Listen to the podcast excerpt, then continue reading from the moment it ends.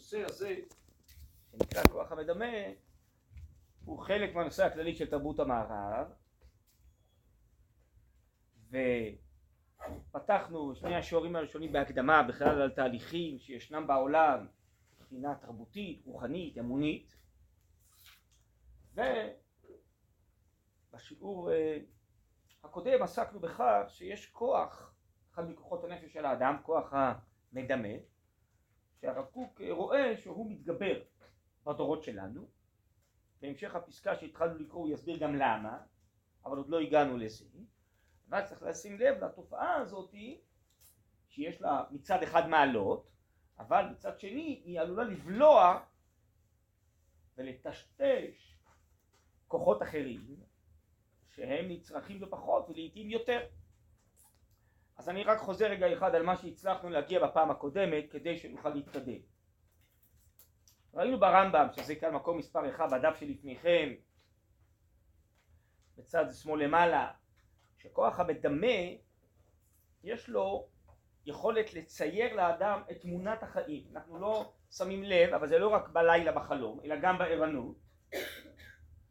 החושים שלנו קולטים כל מיני אותות פרטיים מכל מיני כיוונים. מי שיוצר תמונה של העולם לפנינו זה כוח המדמה שיש לו יכולת להרכיב ולהפריד כל מיני דברים שהוא קולט בחושים וליצור מהם תמונה אחת.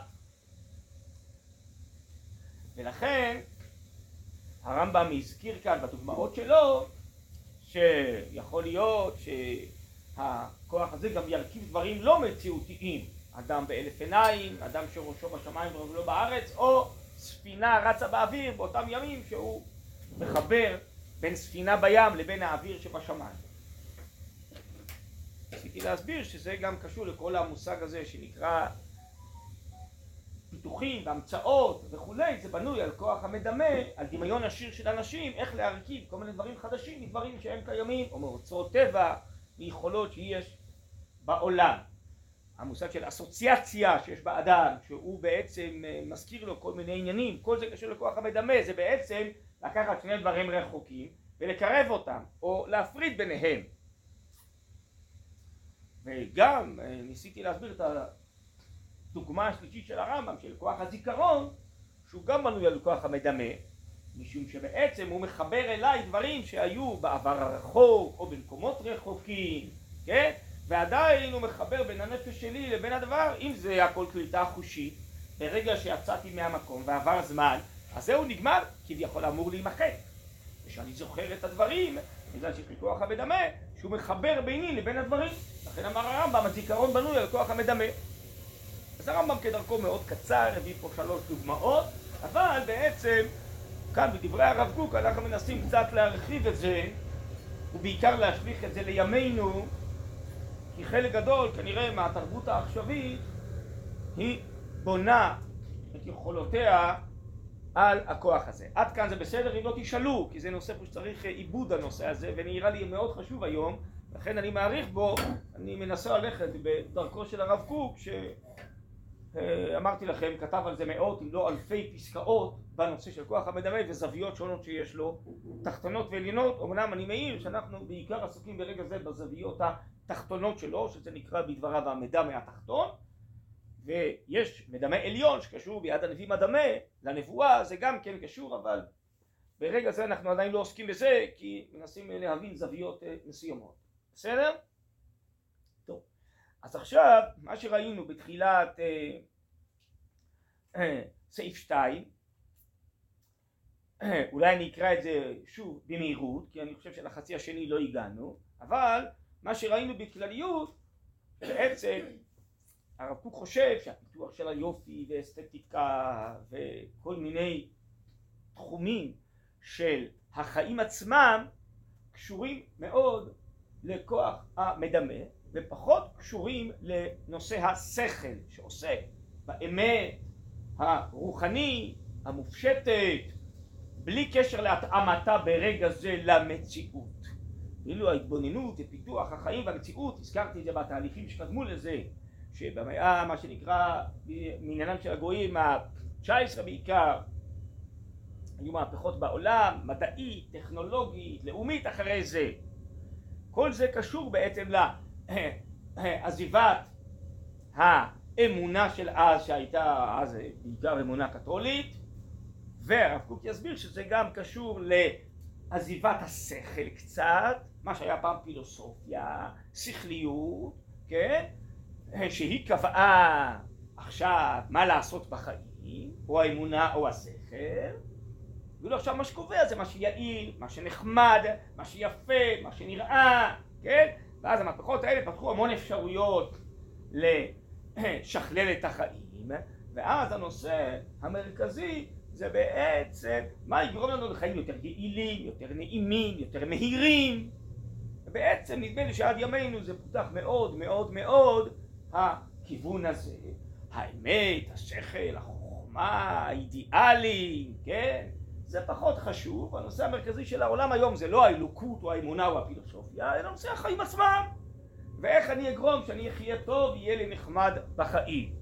טוב, אז אולי נחזור, אני מקדים קצת שוב, חוזר ומקדים קצת המאוחר, בואו נראה את זה שוב בדבריו של הרב קוק, נראה לי שחשוב לקרוא את זה בפנים שוב. בסדר? אז זה סעיף 2 בדפתי לפניכם, חסר עוד דפים כי צילמתי שוב, הנה כנראה לצורך כוח המדם איזה צילם בצהוב ולא רק בלבן, שיהיה צבעוני. טוב, אז יש פה עוד דפים עוד למי שצריכה. ברוך אתה אדוני אלוהינו מלך העולם שהכל נהיה בדברו.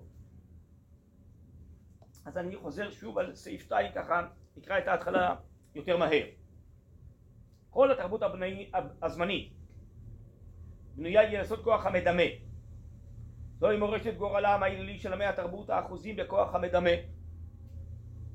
כי הם הרי דמיינו הרבה כוחות, הרבה אלים שצריך לעבוד אותם, להשתחוות להם, זה גם קשור לכוח הדמיון.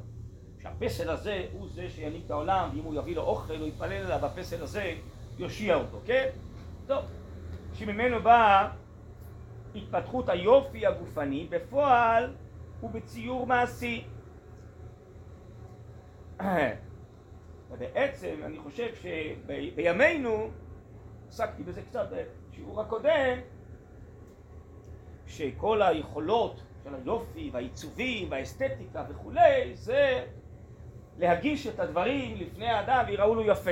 מה בעצם עניין היופי? שהדברים בהרמוניה משתלבים אחד עם השני ובעיצובים אתה צריך שכל הכלים וכל הצבעים וכל הגבהים וכולי הכל ישתלב אחד עם השני זה בדיוק כוח המדמה שאמרנו שהוא מרכיב, הוא מפריד דברים זה צריך שזה יצטרף לאדם בצורה יפה, הרמונית, משלימה, ואז אתה אומר זה יפה, אבל הדברים סותרים אחד עם השני ורבים אחד עם השני, אז בעיניך זה לא יפה, זה לא אסתטי, נכון?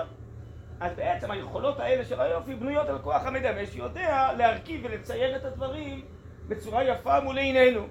בסדר גמור, אנחנו בעד יופי, אנחנו בעד כלים יפים, אבל אנחנו רוצים תורה נאה בכלים יפים, אנחנו רוצים אמת בכלים יפים, אבל אם לפעמים מרוב יופי אתה שוכח בכלל שהעיקר זה האמת, העיקר זה השכל, החוכמה, העיקר זה האמונה, העיקר זה התוכן, ומרוב כלים, כן, בסוף, מרוב יער, מרוב עצים לא רואים את היער, נכון? אתה שוכח בכלל שיש נושא אחר שזה רק אמצעי למטרה, זה רק כלי להחזיק את התוכן. היופי, האסתטיקה, אתה עושה את זה עיקר.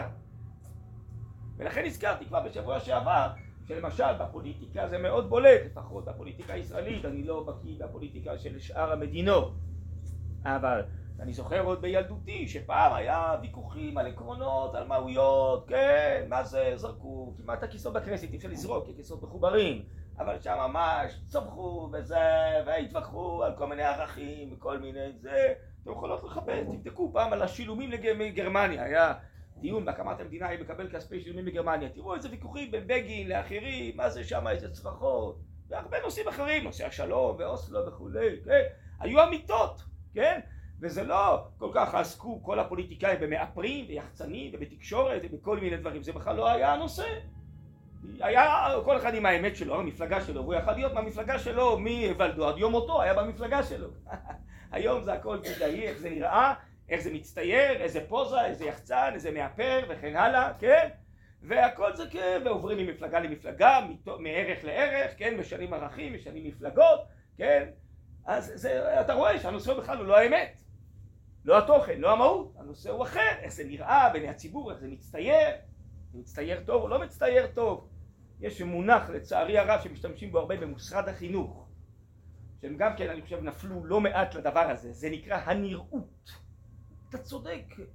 פעם אחת אמרו לי אבל זה, זה לא נראה טוב צריך לדאוג לנראות. הנראות בסדר? זה מין משפט קוד כזה במשרד החינוך. הנראות כן אבל אמרתי אבל זה לא אמיתי הדבר הזה מה שאתם אומרים ומה שאתם עושים וכולי. לא משנה באיזה סוגיה. כן אבל הנראות הנראות זה לא נראה טוב. טוב בסדר, אז בסוף אתה מחנך לא לערכים אלא לנראות. אז ממש נפלת בזה? שהכל איך זה נראה ואיך זה זה. טוב אז אה, בואו נמשיך לקרוא בפנים. הולך ומשתכלל כוח המדמה. ועמו משתכללים המדעים המעשיים והניסיוניים. אם חסר עוד דפים אז צילמתי פה עוד פעם בסדר? בצהוב זה מה שיצא לי פה במכונה. אז הולך ומשתכלל בכוח המדעים אני בשורה שלישית במקור שתיים ועמו משתכללים המדעים המעשיים והניסיוניים.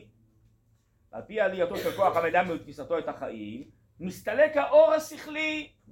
יש שכל. אור שכלי אצל הרב קוק זה תורה זה הארת השכל מן השמיים זה אור שכלי בסדר?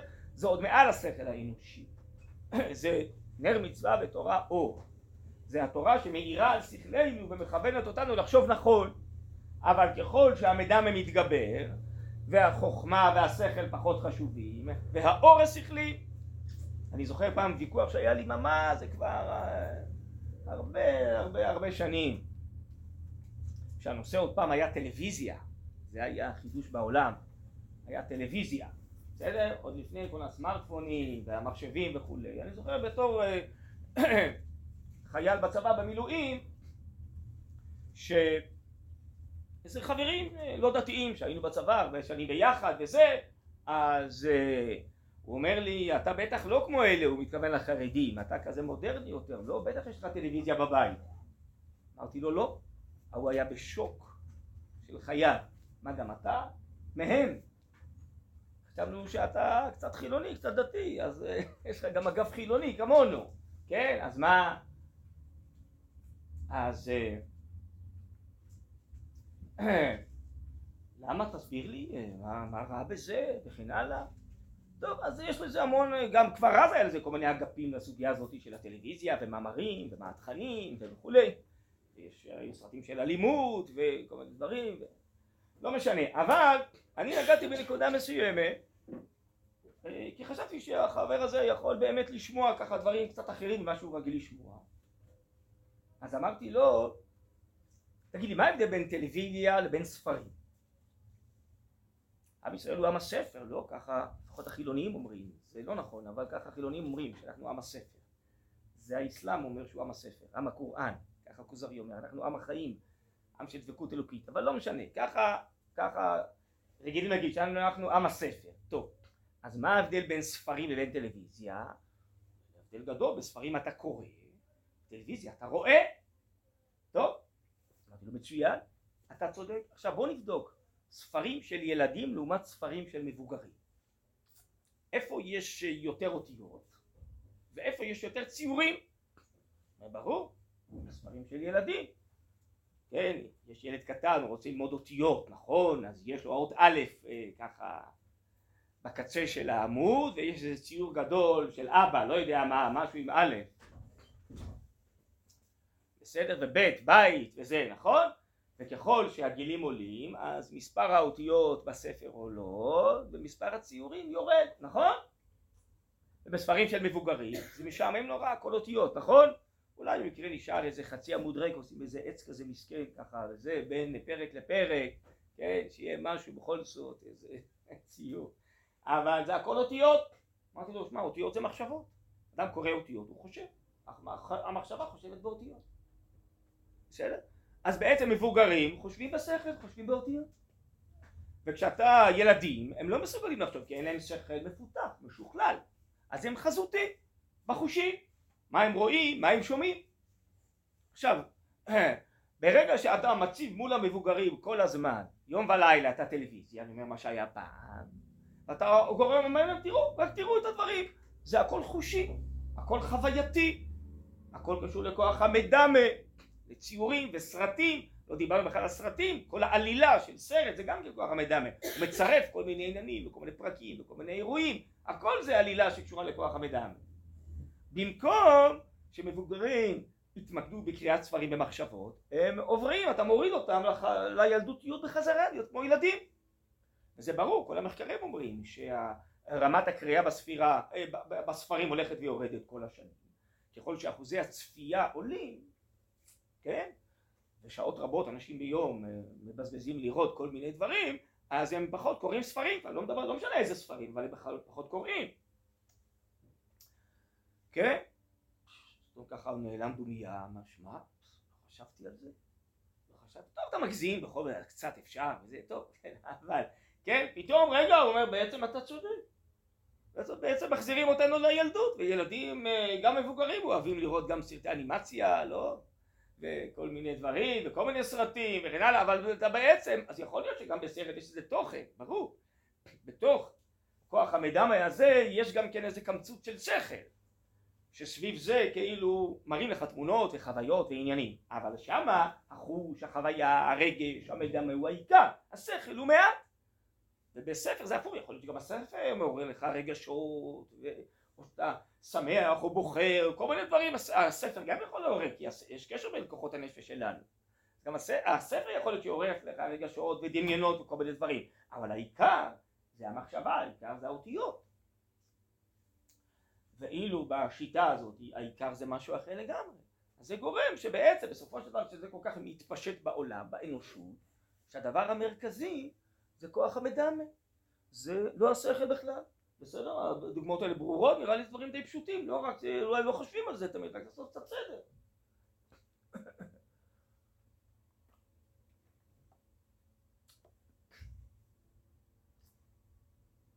טוב, אני ממשיך לקרוא כאן רציתי להסביר פשוט מה הכוונה שעל פי עלייתו של כוח הבדמה ותפיסתו את החיים מסתלק האור השכלי. תשימו לב יש פה איזה ביטוי של הרב תפיסת החיים.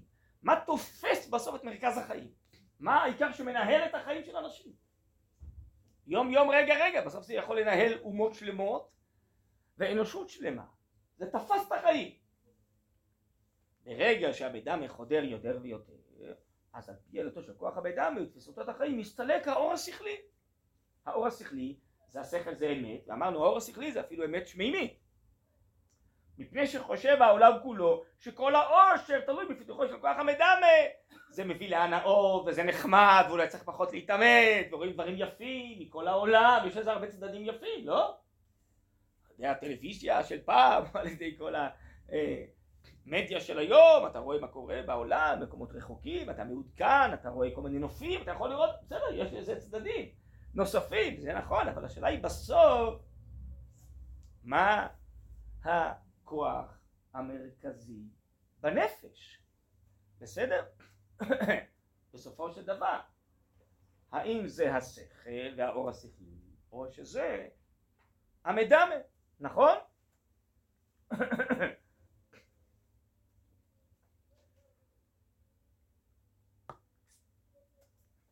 תראו, אני לא נעים לי להגיד, אבל נדמה לי, אה, אני אומר את זה אולי כסניף פה, זה לא הנושא המרכזי, אולי איזה הערה מוסרית לנו, אבל אני חושב שחלק גדול מכל הפרסומות והתקשורת וחלק גדול מצורת המכירות של היום, הכל בנוי על כוח המידע, בעצם לא שמים לב, כל הקניונים, לא קניון, יש קניון, לא יודע ההבדל, יש, לא, יש טיול בקניון איך אומרים? לא. זה קניון, מה קניון ומה קניון, לא יודע. איפה שקונים בקיצור. איפה שיש חנויות וקונים, לא איך קוראים לזה, אז שמה בעצם זה מתוחכם מאוד, זה אומנות שלמה, זה לא סתם בונים ככה את המקומות האלה. בסדר? זה, זה, זה, יש לזה תורה שלמה איך בונים. כל המקומות האלה ברובם הם עגולים. בסדר? הם עגולים. למה? כי רוצים שתיכנס ולא תצא אף פעם, זה שייך לאינסוף. תסתובב שם, תסתובב שם, בסדר? הם מסחרים אותך גם במקומות האלה, אתה אף פעם לא מוצא את החנות שאתה רוצה, לחפש המון מקומות, בינתיים תקנה המון דברים בדרך, עד שתראה את מה שאתה צריך, בסדר? וזה הכל מלא שם ביופי ואסתטיקה, אורות יפים ותמונות, כל החלונות ראווה כמובן, דיברנו על זה בשיעור הקודם, של החנויות, הכל קורה לך בצבעים יפים, נכון, וזה, בכל החנויות, ויש לרוב גם כן שירים, בסדר? שירים, לא נותנים לך בכלל לחשוב בתוך, כשאתה נכנס לזה. העיקר שתחשוב מה שפחות, כן? וכשאתה נכנס לחנות מיד הקונים, המוכרים קופצים עליך, לא נותנים לך בכלל לחשוב מה, בכלל בשביל מה נכנסת בכלל, הם מציעים לך את זה, מציעים לך את זה, מציעים לך את זה, נכון? זו שיטה שלמה של מכירות, שבעצם פועלים על נפש האדם, על הרגש שלו, על המדמה שלו, בכלל לא על השכל. בסך הכל נכנסתי לקנות איזה בורג קטן שחסר לי בבית, ואין חנויות כאלה, רק פה. אז אני צריך את החנות ואת הבורג, זהו, רוצה לצאת, לברוח מפה, אבל לא נותנים לך. בסדר? ככה זה בנוי. תסתכלו בכל הסופרים הגדולים, כל כמה חודשים מחליפים את כל המדפים.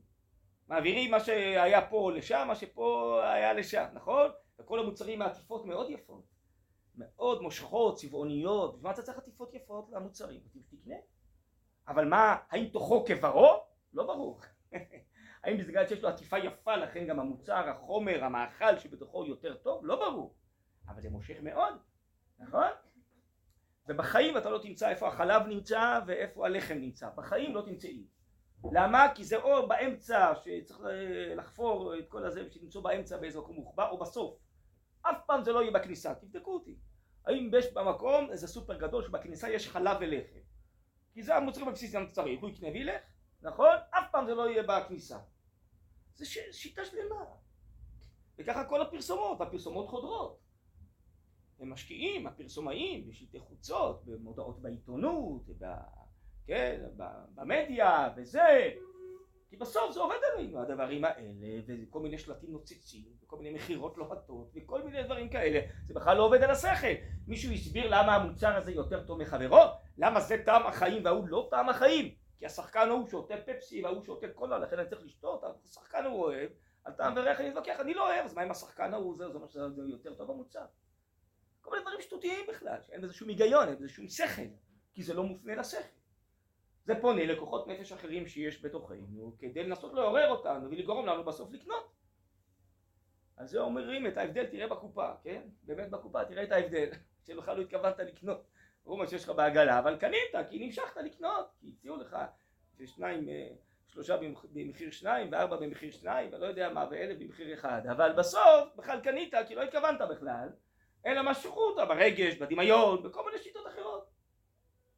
אז uh, כדאי לשים לב, אי אפשר להיבלט מזה אני חושב היום כמעט.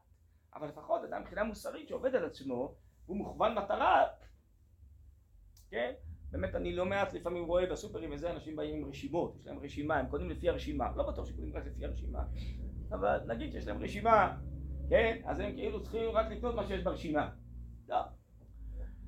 אבל זה, אז זה, זה תרבות שלמה, זה בכלל תרבות היום, לקנות זה בכלל תרבות, זה לא בגלל שאני צריך, זה חלק מהבילוי, לא? הולכים לקניות, לא? זה, זה כאילו מטיילים וקונים ונהנים וזה, באמת במקום לטייל בקניון, בקניון, לא יודע, זה כאילו, זה, זה משהו שלם שבכלל לא עובד על האמת, על מה שבריא לגוף, כן, על מה שהשכל אומר שהוא ערכי, זה בכלל לא דברים אחרים, צריך לשים לב לזה. כן, אז הזכרתי את זה קודם ברמז, באמת פה עוד לא הגענו לזה. אבל אנחנו אומרים, תורה נאה בכלים נאים. אנחנו רוצים שיהיה תוכן חזק מאוד, ולא כלי יפה שיחזיק אותו. אנחנו רוצים שיהיה קדושת שבת, ומצווה של סעודת שבת, ובסעודת שבת יהיה על השולחן דברי תורה, וזה יהיה המרכז של השיחה בלי נדר בסעודת שבת, אבל יהיה גם כן כלים נאים, ואוכל טוב, ואור, ואווירה טובה בסעודת שבת. אבל בסוף העיקר זה סעודת מצווה, יש פה קדושה, יש פה תורה, יש פה אמונה, יש פה תוכן. זה נקרא תורה נאה בכלים נאים. אבל אם יש רק את הכלים ואין תוכן, ומשכיחים את התוכן, כן, אה, אז בסוף האדם נמשך, מתפזר, זה לא האדם, זה לא, האדם אה, הוא שונה מבעלי החיים בזה שיש לו שכל. אנחנו לא בהמות, גם בהמות צריכות לאכול, גם הן נמשכות מכל מיני דברים שהן רואות, הן בורחות או מתקרבות או לא משנה מה. בעצם מפעילים את הכוחות הכי נמוכים שבנו, מכוחות הנפש שלנו, ולא מפעילים את הצדדים העליונים שלנו, שזה קודם כל השכל.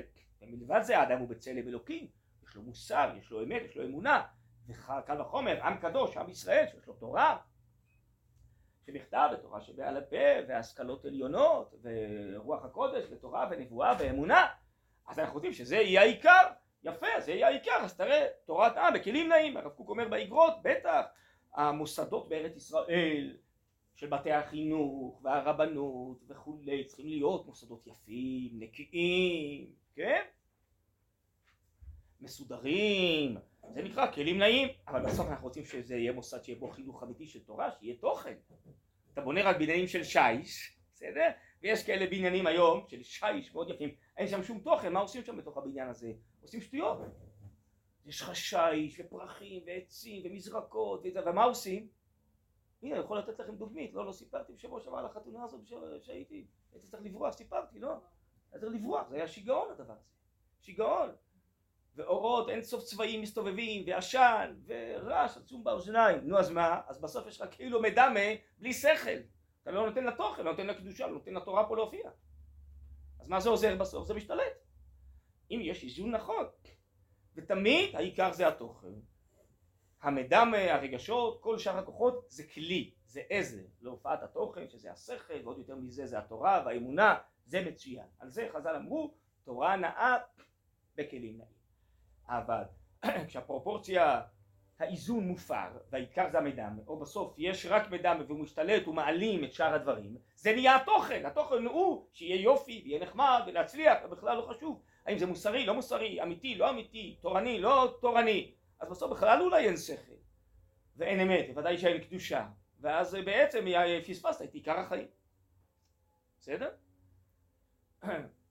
הנה תראו לדוגמה פה הישיבה, אני חושב שמראש היא נבנתה בצורה כזאת ורצו שנבנה בצורה יותר כזאת מצועצעת ומי שבנה את ארון הקודש זה חבר שלנו אז הציעו לו ועשו לו איזה אדריכל, תוכנית גרנדיוזית לארון קודש, משהו חלומי משהו, מה זה לא מתאים לחבר'ה, אני מכיר אותם, הם רוצים דבר פשוט, יפה, נאה, ככה מרומם הדר של תורה, אבל זה לא מתאים להם כל הדברים גרנדיוזיים כאלה, מין אה, כזה ארון קודש כזה מופלא שבמופלאים, זה לא...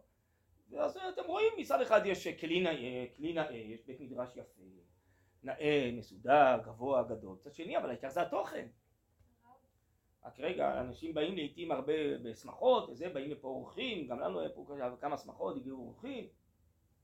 אז הם נדהמים, א' מלימוד התורה שיש פה, באים לתפילה, איזה תפילה, איזה תפילת ליל שבת יש פה, כל כך הרבה אנשים, ולא מדברים, איזה חידוש שלא מדברים, לא מדברים, ומתפללים בכוונה, ושרים ביחד, וכולי, אז יש פה תוכן, תורה נאה בכלים נאים, כן, יש לך כלי כזה מגעיל, ואפל, ומלוכלך, וזה, אז זה לא, לא, לא, לא, לא נאה לתורה, תורה נאה בכלים נאים, וזה בסדר, אז יש, אבל פרופורציה, העיקר בסוף זה התורה, העיקר זה התפילה, העיקר זה האמונה, אתה רוצה שיהיה כלים נאים שיכילו את זה, אבל צריך איזון נכון בין הדברים. כן.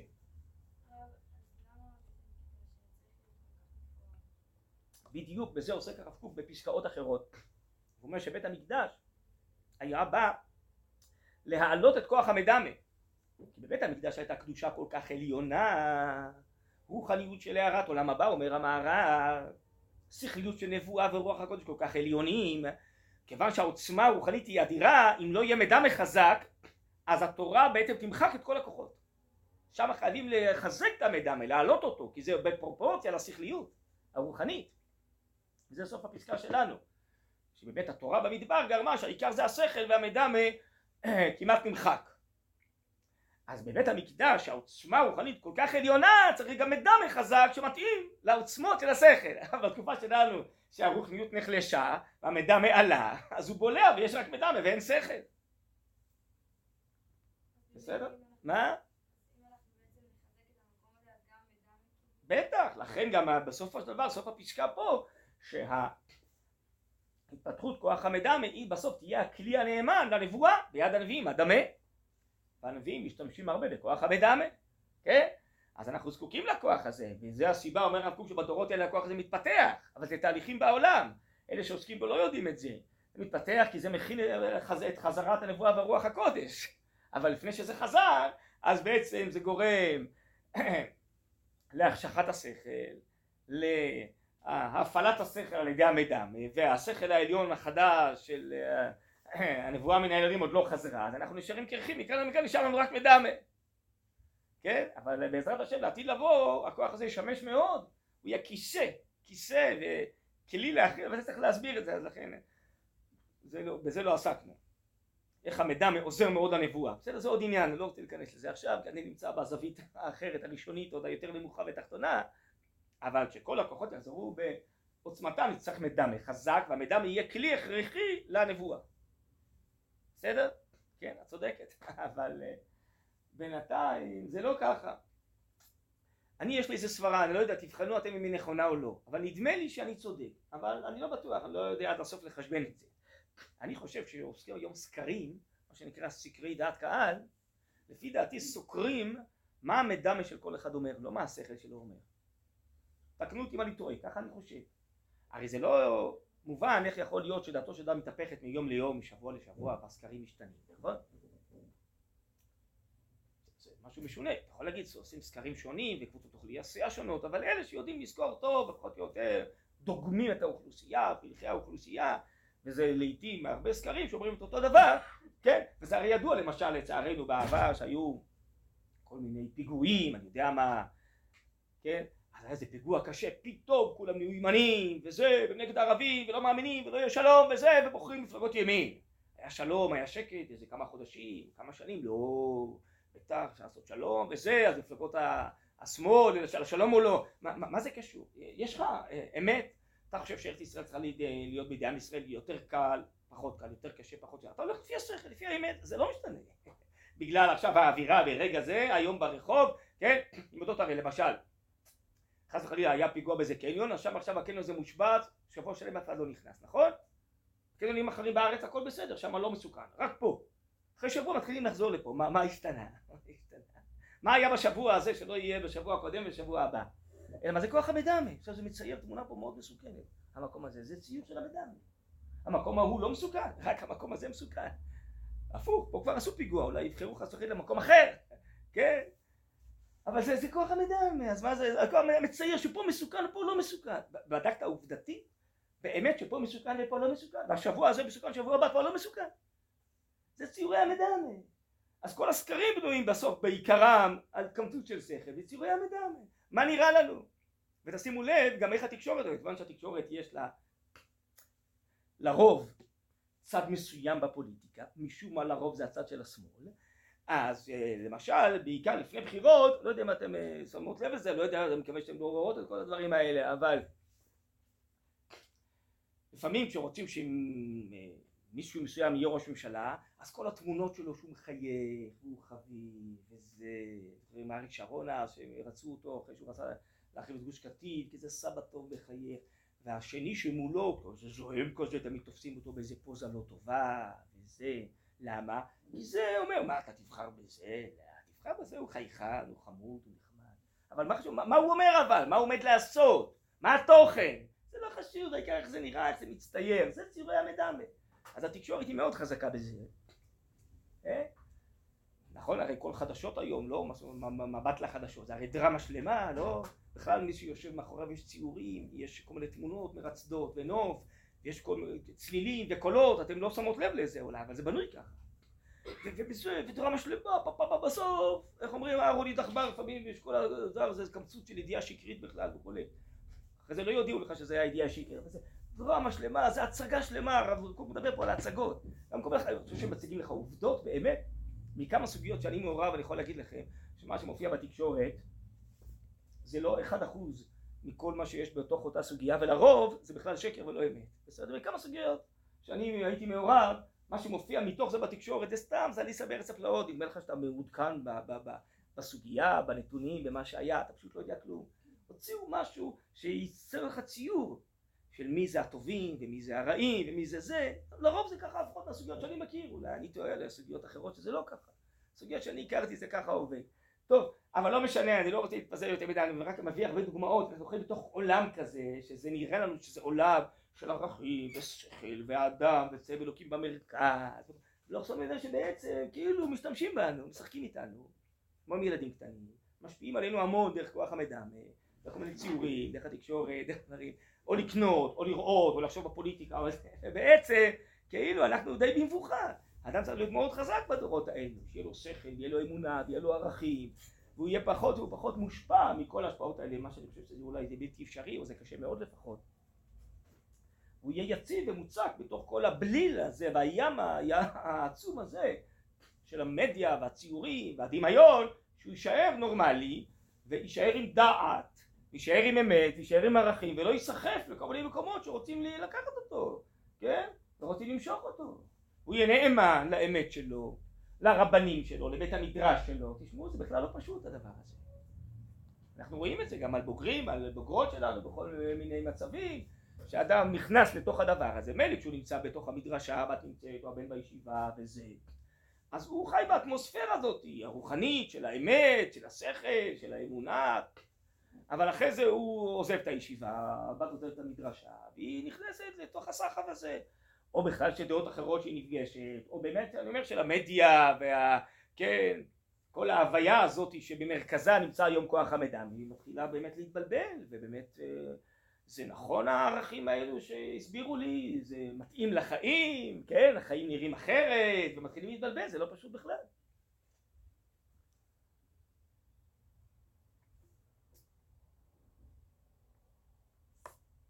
אני חושב שזה מתחיל מזה, הפער העצום נמצא היום שבעצם בבתי המדרש עוסקים יותר בשכל, לפי האפשר.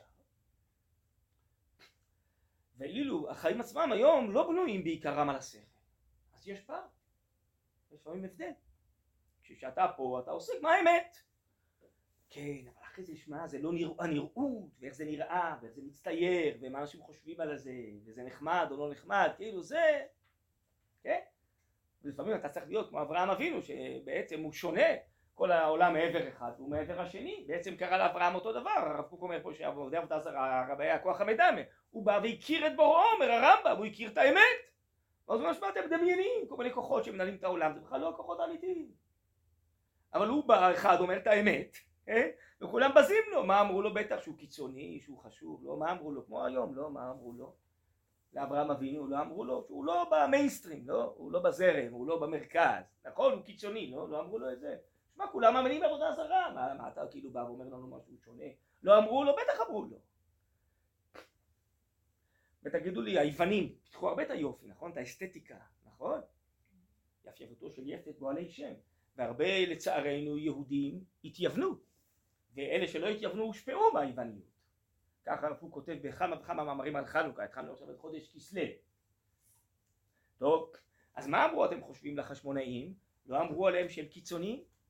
הם עוד נשארים נאמנים ומאמינים בתורה? אה, תודה. תשמע, התרבות היום כבר השתלטה, לא, לא אמרו להם את זה, תשמע, זה השתנה, עכשיו העיקר זה היופי, העיקר זה אסתטיקה ומלחמות שברים ומלחמות של בני אדם וספורט ותחרויות וזה, לא, לא אמרו להם את אותו דבר, בטח אמרו להם את אותו דבר. אני משער, לא? נכון? בעצם אתם כאילו עוד מחזיקים באמונת אבותיכם, מחזיקים בתורה מן השמיים, אבל שמעו, עכשיו יוון שולטת, ויוון מפתחת את היופי, את האסתטיקה, כל מיני כלים יפים וכולי, ואתם עוד נשארים באמונה שלכם, אה, לא, הסוסים כבר יצאו מהאורווה, לא, העולם משתנה כבר, לא? טוב, מה רואים במסה הזמן, כפי שהרב קוק קורא לזה במבחן היסטוריה של העולם. בסוף הדברים האלו שהם אמיתיים, הם נצחיים, הם נשארים, וכל הצורות האלה הולכות ומשתנות. אז יוון נעלמה, אז יש דברים אחרים, אני אומר, אבל בסוף יש דברים קבועים, שזה נצח ישראל, שזה תורת ישראל, נכון? שזה אמיתי. נכון שכל דור הדברים האלה צריכים לקבל כלים אחרים, כי החיים משתנים. התורה נצחית והיא כוללת את כל החיים, והיא אור עצום שיכול להופיע בכל החיים. החיים משתנים, והכלים בחיים משתנים, אנשים יש להם אה, לבושים אחרים, יש טכנולוגיה, יש כלים אחרים, הכל בסדר, לא חייבים לאכול היום את כלי חרס, הכל בסדר. אבל השאלה היא שוב האם התוכן השתנה כי הכלים השתנו, זה השאלה. אז אני אומר אותו דבר, בטח אמרו לחשמונאים, לא אמרו להם שהם קיצוניים, שהם חשוכים, שהם לא בקדמה, עכשיו בקדמה זה יוון, לא? אתם עוד נשארים רק אה, זה, מה, אתם כאלה פנאטים. בטח אמרו להם אבל אין מה לעשות, אז מה הם אנשים אומרים? אז לא, אי אפשר לצאת ידי חובת כולם. עדיף לצאת ידי חובת הקדוש ברוך הוא והתורה והאמת והשכל ולא ידי חובת כולם הוא המדמה. צריך להתרגל לזה. אדם אוהב לי שכולם אה, מוחאים לו כפיים וזה, והוא מקובל על כולם, כולם אומרים לו כל הכבוד לך, זה אתה שמע, גם הכיפות הסוגות, כל הכבוד. לא תמיד זה עובד ככה, מה נעשה?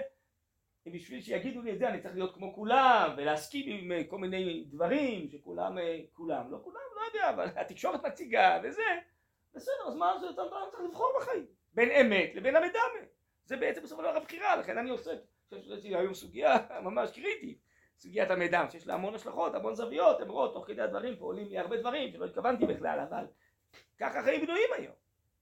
וחלק גדול בעצם בסוף זה המאבק בין השכל לבין המדמה בין הציור של היופי, מה האסתטי וזה, נכון? בטח זה נראה יותר אסתטי להגיד שאנחנו גם מקבלים את הרפורמים והרפורמה וזה, וזה גם לגיטימי והכל בזה זה יותר אסתטי, לא? מאשר להגיד שהדרך של הרפורמים והרפורמה זה אסון, זה אסור ללכת בזה, אנחנו אוהבים את האנשים הפרטיים אבל הם תינוקות שנשבו, אנשים טועים, אסור ללכת בזה אז זה פחות נעים, פחות אסתטי, נכון? זה נראה פחות יפה, אבל מה נעשה זאת האמת? אנחנו רואים מה קורה לקהילות הרפורמיות בחוץ לארץ. יש יותר מ-50% התבוללות. מתחתנים עם גוי, עוזבים את התורה, לא רק שעוזבים את התורה, עוזבים את האומה, ונהיים גוי. אז צריך להגיד את האמת, גם שהיא פחות נשמעת טוב. לא, אז יש כבר אנשים בציונות הדתית, הם אומרים, אנחנו הציונות הדתית הקלאסית, המכילה, האוהבת, המחבקת, נותנת לגיטימציה לכולם. זה טעות. זה טעות, אתה חוטא לאמת. ואתה גורם לאולי עוד אנשים שמסורתיים, חילוניים, שיכולים להיות אה, חבוקים בנצח ובתורה האמיתית, ואתה בעצם גורם להם, אולי חס וחלילה, שיצטרפו לרפורמים, וגם הם חס וחלילה אולי הילדים שלהם בסוף יתחתנו עם גויים. בעצם זה שבכלל לא שומרים תורה ומצוות, או כן, אה, עושים דברים אחרים, מה שהרפורמים מכשירים, אז בזה אתה מכשיל אותם. אז זה לא תמיד הכל אסתטי. התורה בכלל הרב קוק אומר באיזה מקום היא רפואה, היא לא אסתטיקה. הרב קוק אומר בכמה מאמרים שיש שני תחומים בחיים, יש תחום של יופי ואסתטיקה ויש תחום של רפואה. מה ההבדל? רפואה בגוף אפילו, רפואה עוסקת בזה שהגוף יהיה בריא. האסתטיקה עוסקת שהגוף יהיה יפה. עכשיו, מה ההבדל? שהרפואה עוסקת בעיקר החיים ולפעמים הטיפול הרפואי הוא לא כך אסתטי, צריך לפתוח איזה פצע לטפל בו, אתה צריך להראות לרופא איזה איבר שלך צנוע, הוא צריך לטפל, הוא צריך לראות, צריך לטפל, נכון? חס וחלילה צריך איזה ניתוח, שוב, כל הדברים האלה לא אסתטיים, נכון? אבל בסוף בזכות זה אדם יהיה בריא. באסתטיקה העיקר זה היופי, וזה, שזה יהיה נעים ונחמד וייראה טוב. הרב אומר, אל תטעו, התורה אוהבת מאוד אסתטיקה, אבל התורה היא רפואה, רפאות יהיה צריך, היא לא אסתטיקה. כתוב בזה, אפילו אם אדם הולך עם כליים בשוק פושטים לו את זה לא חולקים כבוד לרב בשוק אם הוא הולך עם כליים אין עצה ואין תמונה כנגד השם כי זה חילול השם ללכת עם אה, כליים בשוק. כן? כשזה נפגש החיים האמת עם האסתטיקה האמת גוברת. לכן אומר רב קוק התורה זה רפואה קודם כל שנהיה בריאים. בריאים גופנית בריאים רוחנית כן? התורה זה רפואה. יש כאלה שחושבים שהתורה זה אסתטיקה שרק שיהיה יפה ונעים האמת לא חשובה וזה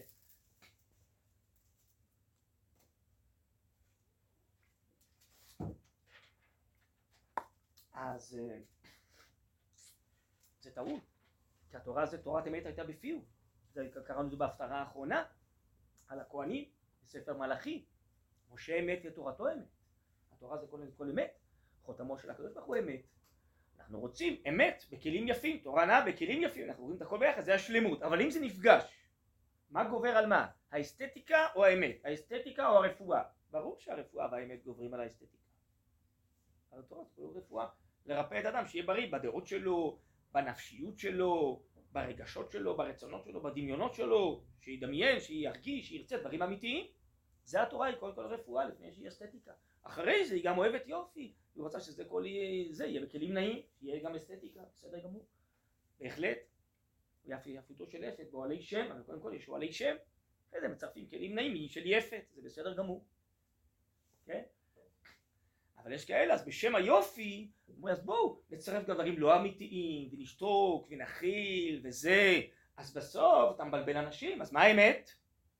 אז גם הרפורמים זה זרם ביהדות, זה גם אמת. יש הרבה זרמים ביהדות. זה אמת או לא אמת? זה אמת או שקר? זה שקר.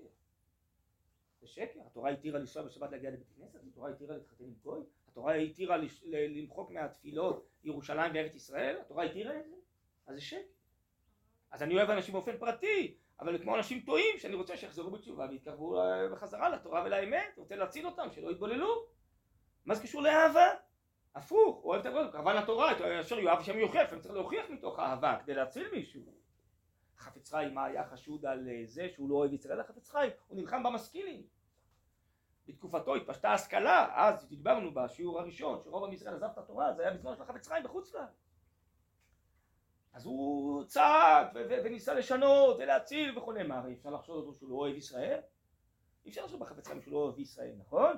אבל הוא אומר יש פה אנשים, אז אומרים לו, שמע זה כבר התפשט, אין מה לעשות. אה, כמו שאומרים לנו היום, הסוסים יצאו מהאורווה. אז הוא מביא משל כדרכו החפץ חיים. תשמע, הוא אומר למי ששאל אותו, יש איזה מכתב כזה שלו. אלף אנשים טובים בנהר. אתה יכול לקפוץ ולהציל רק אחד. כדאי, שווה להציל אחד או לא שווה? שיתבע כבר עם האלף, הולכים אחרי הרוב. ברור שתקפוץ, לא? אתה תציל אחד. אז כל הצעקות שלי יצילו אחד? גם זה שווה, נשמה אחת בישראל, זה עולם מלא. אז אני אציל אחד. אז לכן זה כן שווה לנסות לעשות מה שאפשר. אבל אי אפשר לעשות בחבטאים שהוא צעק מתוך שנאה לעם ישראל, נכון? ברור שחבטאים אוהב ישראל, נכון? גם הרב קוק אוהב ישראל. וכשהוא צעק הרבה דברים מתוך אהבת ישראל, ואותו דבר גם היום צריכים ללכת בדרכם בלי נטל. מה זה קשור אחד לשני? כיוון שרוצים להשתיק אותנו, אז אומרים, אה, זה שנאה, זה לא אהבה. זה עוד פעם חלק מכוח המידע, ממדים מה זה קשור אחד לשני? אה, אבא, אימא, הורה שמוכיח את הילד שלו, את הילדה שלו, ומנסה להעיר להם, ליישר אותם, זה מתוך שנאה, מתוך אהבה, מתוך אהבה, רוצה שיהיה להם טוב, רוצה שלא יטעו, נכון? אז אותו דבר. אבל בסוף, כיוון שאתה כל כך רוצה שיהיה יפה, ויהיה נעים, ויהיה אסתטי, אתה מוכן גם כן לבלוע כל מיני שקרים שמבלבלים אנשים, וכבר לא יודעים מה האמת, האמת היא נהדרת, בדיוק מה שחז"ל אמרו לגבי העקבתא דמשיחא, האמת היא נהדרת, כן, וירא החטא ימאסו, בסדר? וחוץ פאיסקי זה בדיוק מה שקורה גם היום, לא? כל מיני אנשים, הם היודעים מה האמת, הם יוליכו את המעלה, כל מיני פוליטיקאים, הם מבינים בתורה, הם מבינים בכשרות, הם מבינים בגיור, הם מבינים בכל, כן? ואנחנו בעצם הלא בסדר. זה בדיוק מה שחז"ל צפו. כל זה בנוי על כל הדבר הזה שאני אומר פה כוח המידע המת, שהאמת לא במרכז. כן, סליחה, כן. צריך לשאול אותו, אני לא יודע, צריך לשאול אותו. אני לא יודע, שיגיד מה המקורות שלו. אני גדלתי עם הרב הזה, אני לא יודע מי הרב שלו, אני מוכרח להגיד עד היום אני לא יודע מי הרב שלו. כל רב צריך להיות לו רב. אני לא יודע מה המקורות שלו. אני אומר לך שוב, אני גדלתי עם הרב הזה ביחד בישיבת מרכז הרב. כבר אז לא ידעתי מה המקורות שלו ומי הרב שלו. אז אנחנו לא ממציאים תורה חדשה, זה לא ספרות או גדעון. רב זה שיש לו רב עד משה רבינו. שיגיד מי הרב שלו ומה המקורות למה שהוא אומר. בסדר? אני לא יודע. לכן אני לא יודע להגיד, אני לא בא לשפוט רבנים, אני לא מעל כל הרבנים להגיד. אני רק אומר, כל רב צריך להגיד מה המקורות שלו. אז ברגע שיגיד את המקורות שלו, נוכל לדון בדבריו. שהוא מה שהוא לא אומר מה המקורות שלו, אז אני לא יכול להתייחס לזה. לא יודע. לא יודע, לא מכיר בכלל את הספרים שלו, יש לו ספרים? כן. לא יודע, אז אני לא יודע בדיוק, אולי אנחנו לא מדברים לאותו רב בכלל. אז אולי תשאל אותי אחרי זה, לא יודע. אבל אם כל ספרים צריכים להיות על פי כל שורש תורה שבכתב, תורה שבעל פה. אדם, רב לא יכול, אחרת הוא לא רב. רב, הכוונה היא שיש לו רב, כן? עד משה מסיני. רב לא יכול להמציא הלכות חדשות. בסדר? שהן בניגוד לתורה או בניגוד למה שכל גדולי ישראל אומרים. אז כל, כל ספר שכתובים בו הדברים שבעצם משתלשלים ממשה מסיני עד היום, כמובן הפוסקים, על פי הכללים, העקרונות, הם מראים מה קורה בימינו. אז זה טוב, אם בספר יש שם הצעות שהן לא טובות, אז לא, אני לא יודע, אני לא יודע אם את יודעת להבדיל, אם באמת שם יש המצאות, אז צריך להיזהר מהמצאות, אנחנו יכולים רק ללמוד תורה, לא המצאות חדשות. אז אני לא יודע על מי את מדברת, אבל שוב אני אומר, המושג של רב זה נאמנות לשכל, נאמנות לתורה, זה בדיוק הסוגיה פה. אז אני מבין שלא כל דבר הוא סימפטי ונחמד בחיים, אבל בסוף אנחנו צריכים להיות נאמנים לאמת, לשכל ולתורה. טוב, אז אולי סליחה, אני פה פלשתי לכם להפסקה, אז נעצור פה, אז נמשיך בדף הזה, בסדר? אז אנחנו לא מצליחים פה להתקדם, אבל כן מתקדם אני חושב. טוב, בסדר. אז אה, מי שעוד אין לה את הדף משבוע שעבר, אז צילמתי פה עוד קצת היום, אז אה, תיקחו, שיהיה לפחות הפעם הבאה. טוב. בשמחה, סליחה שפרשתי להפסקה. הרב, שיעור קודם ששלחתי את ההקלטה, אני לא בטוחה אם הוא קיבל אותה כמו שצריך.